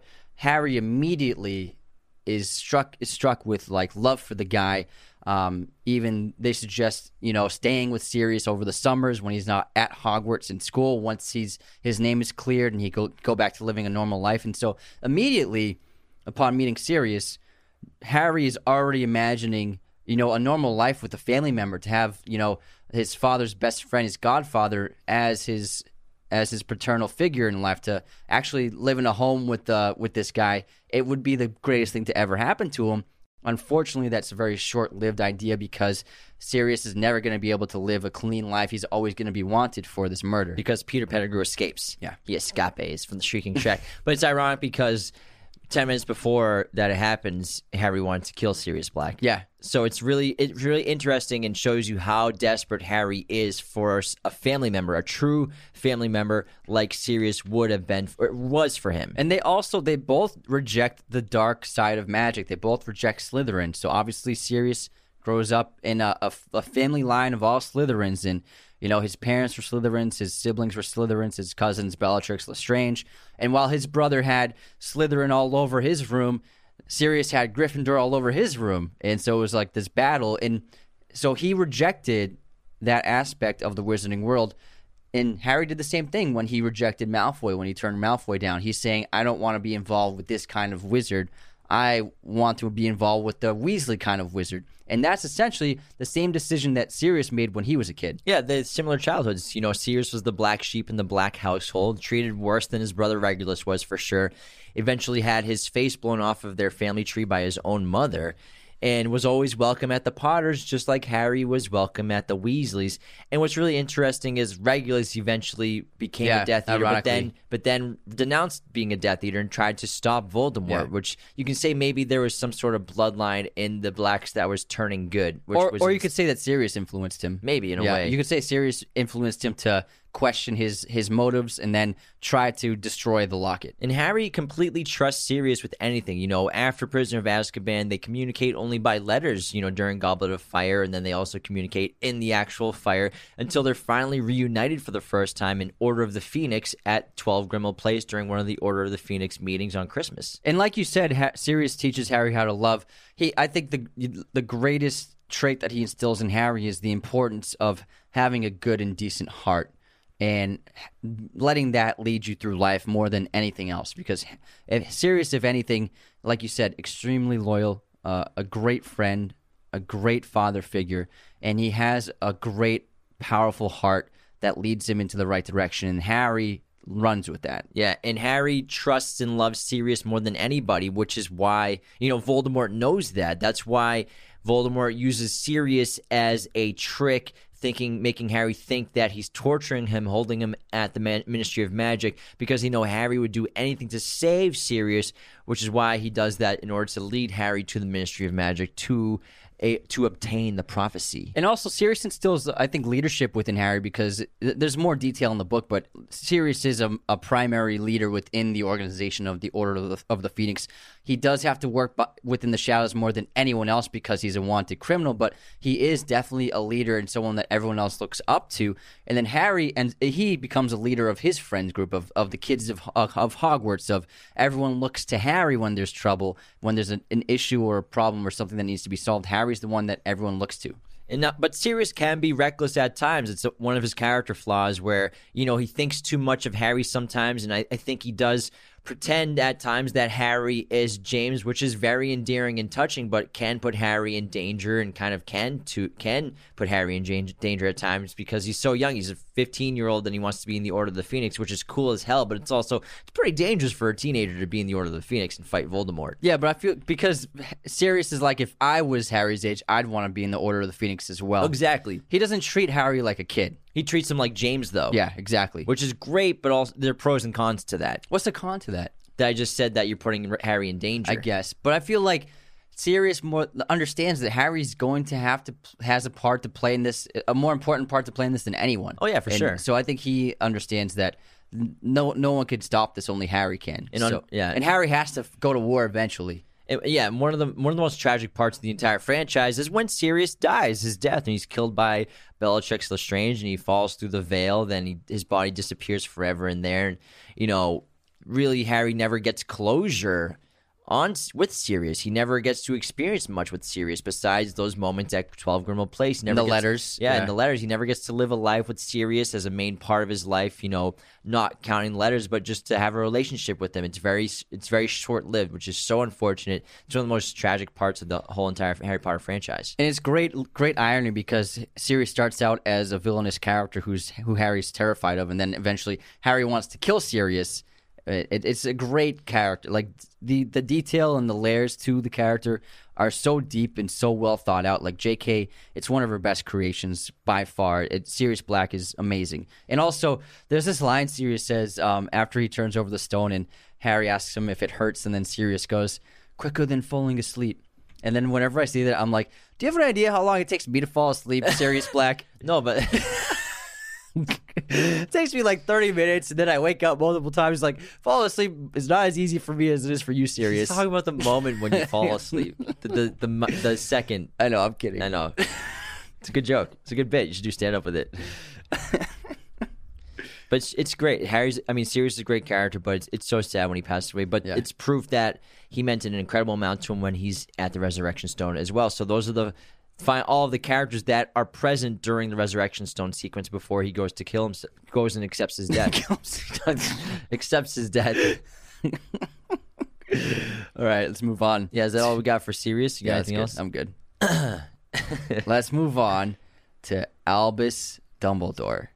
Uh, one of the most iconic characters in the entire world of Harry Potter, and now he's the lead of the the new franchise, The Secrets of Dumbledore. Is he coming the lead soon. or is Newt the He's the lead? lead now. Are you sure? He's the lead. Yeah, It's- it's called The Secrets of Dumbledore. Have you have you read the script? He's the front of every poster. Newt stands behind him in the posters now. We'll see. We'll see. We'll see. Bet? I don't get what Dumbledore has to do with Fantastic Beasts, but here we are. Yeah, I think it should just be called The Secrets of Dumbledore. Alora. Yeah. Continue with what you were saying. But Dumbledore ends up becoming uh, one of the most important figures in Harry's life, and uh, one of the people he loves more than he- one of his greatest loved uh, figures in his life. You know, Uh, by the end of by the Deathly Hallows in the beginning, when uh, Scrimgeour goes to see him and he tries to convince Harry multiple times uh, to help him out, he Harry refuses, and multiple times Scrimgeour says, "Still Dumbledore's man, aren't you?" And then Harry says, "That's right, bitch." but Albus instills so many values in Harry, probably more more core values than anyone else, and you know, wisdom, uh, love, heart, the past, and uh, he teaches Harry about who he is, what he is, eventually what part he has to play. Uh, he's he's moving all the pieces like a chessboard. Yes, in a way, he manipulates Harry and prepares him for a moment that nobody should ever have to face, uh, uh, accepting their own death and facing their own death head on. But I think that Albus understood how strong Harry was and also pushed him in the right directions when he needed to be. And uh, by the end, you understand truly how much Albus loved Harry. Yeah, despite the pain it caused Harry growing up, leaving Harry with the Dursleys was the wisest and best thing that Dumbledore could have done for Harry, as we explained. It turned him into the humble, empathetic, loyal person that he became. It offered him a world away from being famous and also offered him strong protection from Voldemort with the blood bond, the blood bond charm. Now, Dumbledore serves as a father figure from the distance for the majority of Harry's life and at Hogwarts until Harry is old enough and have and then during Half Blood Prince, he starts to teach him about the Horcruxes and starting to let Harry know about the valuable secret information about Voldemort in order to help stop him. And in this time, essentially, I think during Half Blood Prince, this is where Albus had to build enough trust and love between he and Harry to ensure that Harry would accept his quest of the Horcruxes after Dumbledore's inevitable death because he was cursed with the ring, but also to accept his fate of being killed by Voldemort, meaning Albus knew Harry had to die his whole entire life, and as Snape says, you raised him like a pig for slaughter to die at the right time. And also, so ha- Dumbledore has to build enough trust and love between them for Harry to accept all of that, to accept the fact that Dumbledore, like Snape says, was raising him to die at the right time, which is a horrific, impossible thing that most people would have to face. Yeah, and Dumbledore has is a little bit more, like you said, behind the scenes in the first several books and movies, and it's not until Half Blood Prince when Dumbledore and Harry spend a lot of time together, a significant amount of time compared to other movies, where you really see the connection they have, and or even still developing, and you see how much Dumbledore cares for Harry and wants what's best for him, but he also knows that this boy is the is the only means of ever defeating Voldemort. And if if we fail with Harry, then we fail as the future, and Dum- and the Dark Lord will take over. There's no stopping him without Harry. And so, like you said, Albus has to prepare Harry for this arduous journey and an impossible task. And they have an up and down relationship. You know, when Harry first goes to Hogwarts, he doesn't know that Dumbledore left him at 12, at uh, Fort Privet Drive as an infant, as a baby. And he just knows that Dumbledore is the most famous, powerful wizard in the world. And Dumbledore is like a larger than life figure to him. He's he's allured by him. He's like he's like, wow, this guy is so cool. He's the Look at that greatest. beard. He's so powerful. He's like he's like, look at this dude. He's, he's crazy. I'm I'm. he's in awe of Dumbledore Yeah, we got it. We get and it. And then they they when Harry ever interacts with Dumbledore, it's mostly at the end of the challenges or things that he Yeah. faces and defeats. Or the Mirror of Erised is really their first in-depth conversation, Meaningful talk, meaningful yeah. conversation. Yeah. You know, he's he's wa- I've I men have wasted away years of their entire life staring into this mirror. You know, he's always instilling wisdom and intuition into Harry. And then in Order of the Phoenix, I mean, and then, yeah, Order of the Phoenix, after the Triwizard Tournament and Goblet of Fire and the death of Cedric Diggory, Dumbledore, in order to what he thinks will protect Harry, keeps his distance from Harry, ignores Harry, even when Harry is telling him about the dream that he had of being the snake attacked, attacking Arthur Weasley, which he finds out it was really happening at the time. Dumbledore doesn't even make eye contact with him. He doesn't even look at him. He, Harry has to scream at him to look at him. He's ignoring him. He won't communicate with him. But he's wrong. He thinks that he's trying to protect Harry, but in in the end, it makes Harry more vulnerable to Voldemort penetrating his mind, creating that fake uh, torture scene in Harry's mind of Sirius causing Harry to go to the Ministry of Magic to try to save Sirius. Yeah, Albus makes multiple mistakes uh, when approaching Harry. That's one of them. Another one I think is not being not being open about who he is in his past because the one of the conflicts within Deathly Hallows is that Harry is hearing all this gossip about Dumbledore's past and his brother and sister and all all this noise and it's more in depth in the book, but Harry's like, did I even know Albus? And even Albus's brother is like, did you even know him? They're both from Godric's Hollow. Yeah. He never told him that. Yeah, so he Harry is upset that Dumbledore never truly opened up to him as a human being. He was always kept this paternal um, instructor type distance between the two of them um, until eventually the King's Cross station. But I think that also it was a mistake by Dumbledore. I think Dumbledore could have been a little bit more open with um, who he was to make Harry uh, wholeheartedly embrace Dumbledore even in the tough times. But I think Dumbledore knew he didn't have to because Harry did embrace Yeah, Dumbledore, did, even yeah. though he had questions about him and at times despised Dumbledore as he was reading Rita Skeeter's book and finding out more about his past and the mysteries of what happened to his sister. And he says to Aberforth, I trusted the man I knew. So at that point, Harry accepts Dumbledore for his mistakes that he's made in his past, which is really important for him to come full circle with his relationship he had with Dumbledore. And this is a significant moment for Harry. Besides the significant moment when, after Prisoner of Azkaban, after Sirius dies, you know he's in the is in Dumbledore's office, and Dumbledore's admitting his mistakes and how he was wrong. He's the one who caused Sirius' death. It was his fault, and Harry destroys his office in the book, but in the movie, he's just like, "It's not fair." Whatever he says, something like that. Yeah. So uh, they come full circle, and Harry accepts him eventually for ev- everything he didn't say to him, everything he didn't tell him, and just trusted the man he knew because they they loved each other very much. And even McGonagall says, you know, Dumbledore loved you a lot, a great deal. And Dumbledore knows that he's weaker than Harry in a lot of ways. Yes, Dumbledore's great, the greatest wizard alive, and um, extremely wise. Uh, but Harry, he knows Harry deep down is a better human being than Dumbledore is, and you know Dumbledore is guilty of pursuing power. He's guilty of you know causing the death of his sister. He's guilty of being tempted by the stone, and that's why he was cursed. And so, even after all his years of experience, all his wealth of wisdom, knowing that it was a mistake, he still tried to use the stone. And he knows that Harry would never, ever be tempted by power like he has. And that's why he understands how important Harry is because Dumbledore, it's a task not even Dumbledore could do, stopping Voldemort. And so he's always trying to instill a great, a, a meaningful path for Harry forward and corrupt, prevent him from being corrupted like he's been corrupted. And that is a reason why I think in in order he kept a distance because he saw himself. I, if I'm corruptible, then Harry certainly is corruptible. So we need, I need to keep him as protected as possible.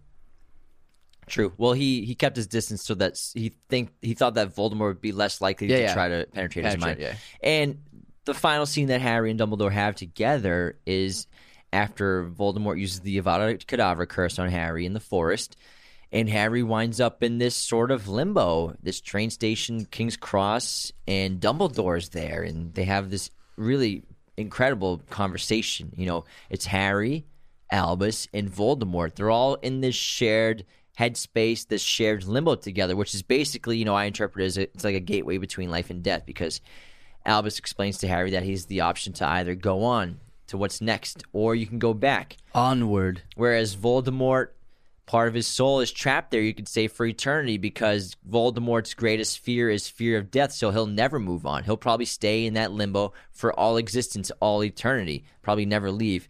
But in Albus, you could say, was just waiting to go on to talk to Harry, to have this conversation, because now that's when Albus walks away, and it seems like Albus is now ready to go on to life after to death. Yeah, it seems like Dum- Dum- it seems like Dumbledore ascends into heaven in that moment. Yeah, he's just waiting. say. He's waiting for this conversation. He's waiting for Harry to have to die to help explain all the things more to him. You know what I love about when Dumbledore first sees him is what does he call Harry?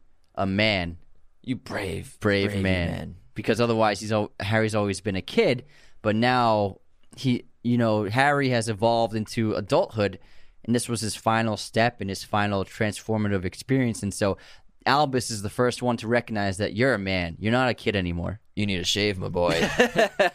Plus, their their journeys together in Half Blood Prince. They in the book. There's so much that Yeah. they go into with going through their memories of people who interacted with Tom Riddle and then Voldemort, and they spend a lot of time together, lots of discussions, and those are the best parts of the book. I think is is- That's the best Half-Blood book. Prince. It's the best Is book. whenever Harry and Voldemort are together, and the journey to the cave is a very intense scene, and you know it's tragic to watch uh, how vulnerable and weak Vold- um, Dumbledore becomes, and then Harry has to watch under his invisibility cloak in the book, but under the clock, under the astronomy tower in the movie, as Voldemort is killed, and it's a horrible moment for Harry because he he can't do anything about it, and he trusted Snape, but Snape is the one who did it to Dumbledore.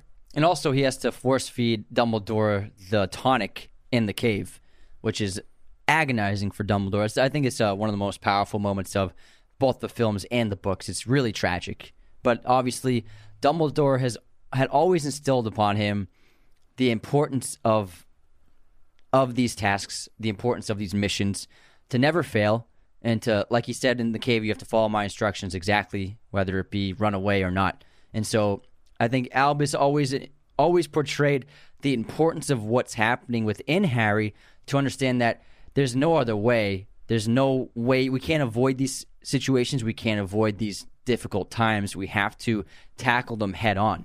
Do not pity the dead, Harry. Pity, Pity the living. living. And above all, all those who live without, love. love. Love's the main theme of Harry Potter. And the greatest weapon that Harry has against That's the a whole Dark Lord, episode. which takes you know the entire seven years of D- Dumbledore explaining to Harry to finally use it, understand it as a tool and a mm-hmm. weapon. All right, I think that kind of wraps Dumbledore up. That's Albus. All right, our final father figure is going to be Severus Snape. And as a final father figure, which ends up being a reveal at the end of the franchise, is that Snape was protecting Harry his entire life. Harry had no idea that Snape was a father figure in a way until his death. He spent his whole life hating and distrusting Snape, but Snape was an ultimate silent protector from a distance. He was uh, probably the most important party in keeping Harry alive up to this point, and then helping defeat them, helping defeat, helping to defeat uh, Voldemort. You could say it never would have been possible without Snape at all in the first place, and he does he he enacts many things, whether it be saving Harry's life during Quidditch or teaching him to defend against Legilimency, like so many ways Snape put his own life at risk to aid Harry, even though all Harry's perspective was always that Snape hated him. Yeah, and it's not until the end of the franchise that Harry discovers that Snape was the person who told Voldemort where to find the secret to Lily and James's whereabouts, and he's the one who heard. I mean, he's the one who heard the prophecy. He overheard the prophecy. So Trelawney told Dumbledore the prophecy in a room at the Hog's Head, and then Snape, overheard was, it. Snape was spying. He was right outside the door listening in, heard the prophecy, immediately told the Dark Lord, and the Dark Lord quickly acted and chose be- between Neville's house and Harry's house. He chose the Potter's house first, and then went to attack the Potters. And because Snape, his entire life, he was in love with Lily Potter, even though she married James, he would do anything for her. And he spends the rest of his life in service to Dumbledore, trying to protect Harry and help bring about the the, the downfall of the Dark Lord because he Dum- Dumbledore knew that at some point Voldemort was going to come back. And I have a, a huge list of all the times that Snape protected Harry. Oh, let's hear to it. So obviously the Quidditch match with the counter curse he's using against Quirrell, who's trying to knock Harry off his broom and Sorcerer's Stone. He, tat, he taught Harry and the others Expelliarmus, which becomes Harry's bread and, bread, bread and butter and favorite curse and spell to use. He waited to see why Harry and Ron didn't get to school by the train and Chamber of Secrets, and lured them that they were lured them that they were seen. He's the one who finds them. Um, you know, after they crash into the Whomping Willow, which Snape's always like acts like he's angry at them, but you can tell he was probably worried about where Harry was. Um, he gave Harry a good telling off when Harry was caught in Hogsmeade without permission, concerned probably for Harry's safety. He goes after Harry and company to the Shrieking Shack to try to protect them, which he, he does protect them against uh, Lupin when he transforms into a werewolf, werewolf, putting his life on the line for the three of them. He spends his entire life spying on Voldemort for Dumbledore, all essentially to keep Harry safe. He taught Harry occlumency, you know, on Dumbledore's orders in order to help protect Harry from legil- legilimens by Voldemort.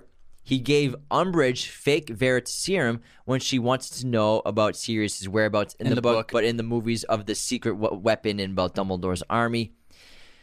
Let's see what else we got. He no he unknowingly received Harry unknowingly received Snape's old potions textbook, which not only got him grades up but taught him many spells as well as saving Ron's life and some other things that happen in Half Blood Prince.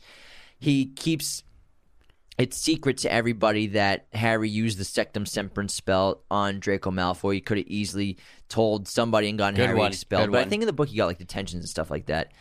yeah, he yeah, it was known that it happened. he used his Patronus by orders of Dumbledore, while after Dumbledore's death, talking to Dumbledore's painting, that to use his Patronus to lead Harry to the real sword of Gryffindor in the forest that he finds when Ron shows up to save him from the from the pond or the lake, wherever it was. He also wants to go after Harry in Deathly Hallows. Uh, rather than, and you can tell he was not gonna. We find out, we we know that he wasn't going to hand Harry over to Voldemort, but to tell him what must be done and everything. You can assume he's like, "Let me go after the boy." And in the movie on the on the tower, he keeps Harry hidden from the dement from the Death Eaters above. Tells- although in the book, tells him to stay. Yeah, although in the book, um, Dumbledore froze Harry underneath, and Snape didn't see Harry. So Harry, Snape's protecting Harry's his entire life. You know, not all fathers are affectionate. Not all fathers show love. Not all fathers are present. But Snape is arguably one of the most important father figures in his life, if not the most important. So I have a big question about Snape for you. Sure. Do you think Snape loved Harry? I think that I don't know if he loved Harry, but maybe because he loved Lily so much, that naturally means that he loves Harry. I think that's. I think Snape never never loves Harry. I don't think he ever loved Harry, or or was ever capable of loving Harry because. It's nothing to Harry's fault. It's because of who Harry is. So when Snape looks at Harry, because he looks so much like James, whenever Snape sees Harry, Harry represents Lily's rejection of him and her love for James Potter, his nemesis and his rival. And so I don't think Snape could ever be capable of loving Harry. And he doesn't do all of this out of love for Harry. He does all of this out of his devotion to Lily and as a way of uh, of honoring her because of the mistake he did, of the mistake he made of causing her death, causing the the Dark Lord to kill her. Um, and so I think that his devotion to Lily is what motivates him for everything. Yes, it, it he is the bravest character in the book. Yes, he goes through the most sacrifice, but it's not for Harry. it's for Lily more than anything. Yeah, that's a valid point for sure. But you know, so you're saying that the reason why Snape treats him so horribly is because he looks like Harry, he looks like James Potter. Every time he sees Harry, he sees James. And James was not just his bully, his rival, and also, in his mind, took the girl he loved away from him. yeah, it's possible. You know, so yeah, that's that's why Snape was always hard on him from the first time he saw him, and he torments him in the potions class. I will stand by my theory that Snape constantly pushed Harry away every chance he got, offended him, treated him poorly, in order to distance himself from Harry so that Voldemort would never try to use Snape to get to Harry, so that Voldemort would never assume that there's some, some kind of connection between them that he could take advantage of, so that Snape could stay being a double spy for Dumbledore thinking that Voldemort Voldemort thinking that Snape is his right hand man. He's placed there to help him spy on Harry Potter. But I think that's why I think that's the main reason why Snape is always so horrible to Harry and mean because he has to keep his affection and feelings for Harry at a distance and secret so that the Dark Lord can't know and take advantage of it. So that's an interesting point. But I would I just disagree that he doesn't have feelings or affection for Harry at all. And it's because and I and I feel like if you want to distance yourself, you could take you it would be more like Dumbledore and Order of the Phoenix of not answering him and not like just keeping a distance and not even directly trying to be involved with him in any way in in terms of any interaction. Whereas Snape he seems to oftentimes relish in tormenting Harry, especially in front of others. Well, the books he, it goes- he goes yeah. out of his way to embarrass Harry. He goes out of his way to shame Harry. He goes out of his way to insult Harry. And so I think it's if he wants to keep a distance, there's a much more subtle and less impactful way to do that to just not at, interact with him at all. So I think that if he was going to keep a distance, he would it would be makes more sense to go that route. Whereas Snape, you can see he can't help but hold his contempt for Harry, and the way Alan Rickman portrays it is perfectly. He's like he, you know, there's so much more that Snape wishes he could say to Harry, worse things, but obviously he's a teacher and he can't. There are things he can't say or do, but you can tell he's even holding back, even as cruel as he is to Harry in certain situations. You can tell there's still more seething inside of him, and so I think that because of what Harry represents, that's what makes Snape despise him on sight. Could just be a really good cover. it's better than the commode story. but essentially, you know, Snape because And was- also, I'm sorry, uh, more to my point, when Dumbledore, when Albus asked Snape like, um, why he's still so devoted, and he pulls out his Patronus, and it's Lily's Patronus, and he's still saying, and when he says always, always. that's him still saying it's not Harry, it's Lily. That's why I'm doing this. still. Yeah, Yeah, those are all great, valid points. thanks, man. That's the theme of the episode. Valid points. validity. we should call this episode Harry Potter validity. validation. Yeah. But you know, Snape is an important, one of the most important, probably the most important character in the book besides Harry. You know, it's essential to hmm. Helping yeah. stop bring down the Dark Lord and the sacrifice he gives. He's kind of like Harry, where you know Harry's raised for slaughter, and Snape's kind of in a way biding his time, being used for slaughter at some point in his life. You know, he, he probably knows that at some point the Dark Lord's going to find out who he is. You know, I doubt he thought he would have survived the war, but Yeah. it's really interesting how they're how connected they are. I think the theme is don't be friends with Albus Dumbledore. He's gonna raise you for slaughter. oh man, Newt Scamander's totally gonna die. So there's one more father figure, Who is this? Is it a joke one? Tom Riddle. he, he so Voldemort he could have he could have been a possible father figure for Harry. If Harry had started out in a more negative light, if he had been a more corrupted young kid, hence if he was raised differently, I think he could have it's possible to have been tempted by the dark side. We've seen it in movies all the time, you know.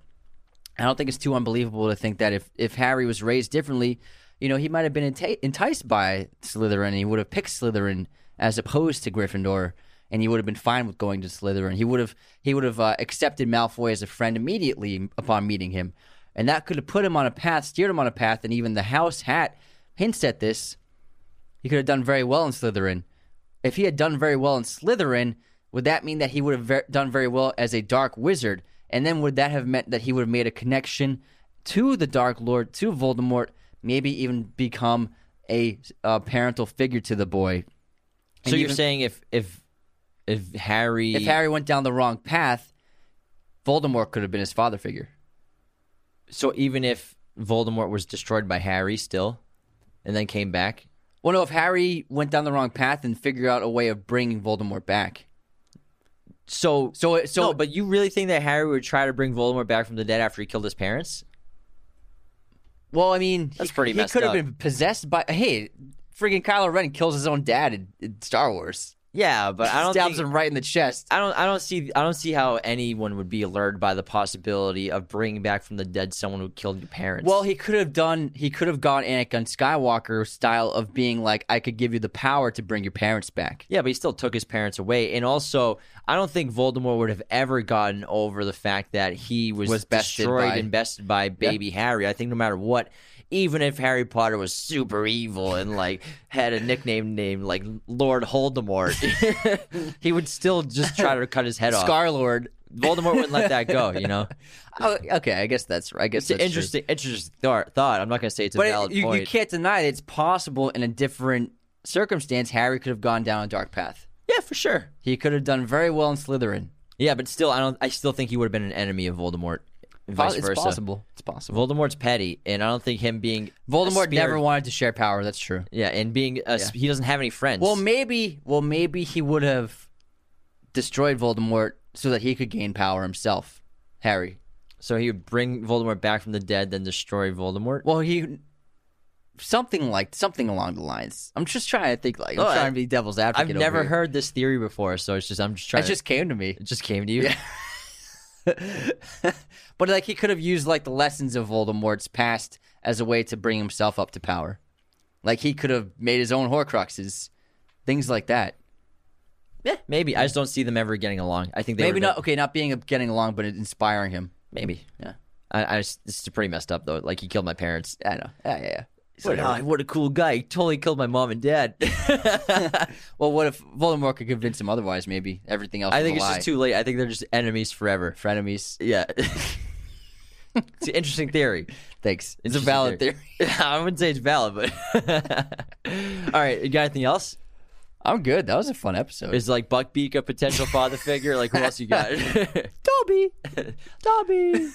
oh, poor Dobby. Uh, that wraps our episode on Harry Potter father figures. Thank you so much. Hope you enjoyed uh, this episode. Don't forget to use all of our codes, especially the Zavvi one. This deal is only lasting for a week. If you want to get these awesome tankards or I'm not just saying this because they got them th- us these for free, but these this tankard is my new favorite thing. It's I've the coolest cup. I've ever. It's the coolest cup ever. It's insane. It's unbelievable. It's heavy. You could beat someone to death with this thing. It's crazy. and you, they have all Hogwarts houses and stuff, but they have all they have stuff for like Lord of the Rings, Star Wars, everything. But I'm telling you, you have like a week to use the code Raiders at checkout. You get a ton of discounts, especially this week before March is over. Take care, everybody. Goodbye. Raiders of the Lost podcast is a mirror image production. Sound mixing done by Jacob Kosler. Opening music by Chase Jackson.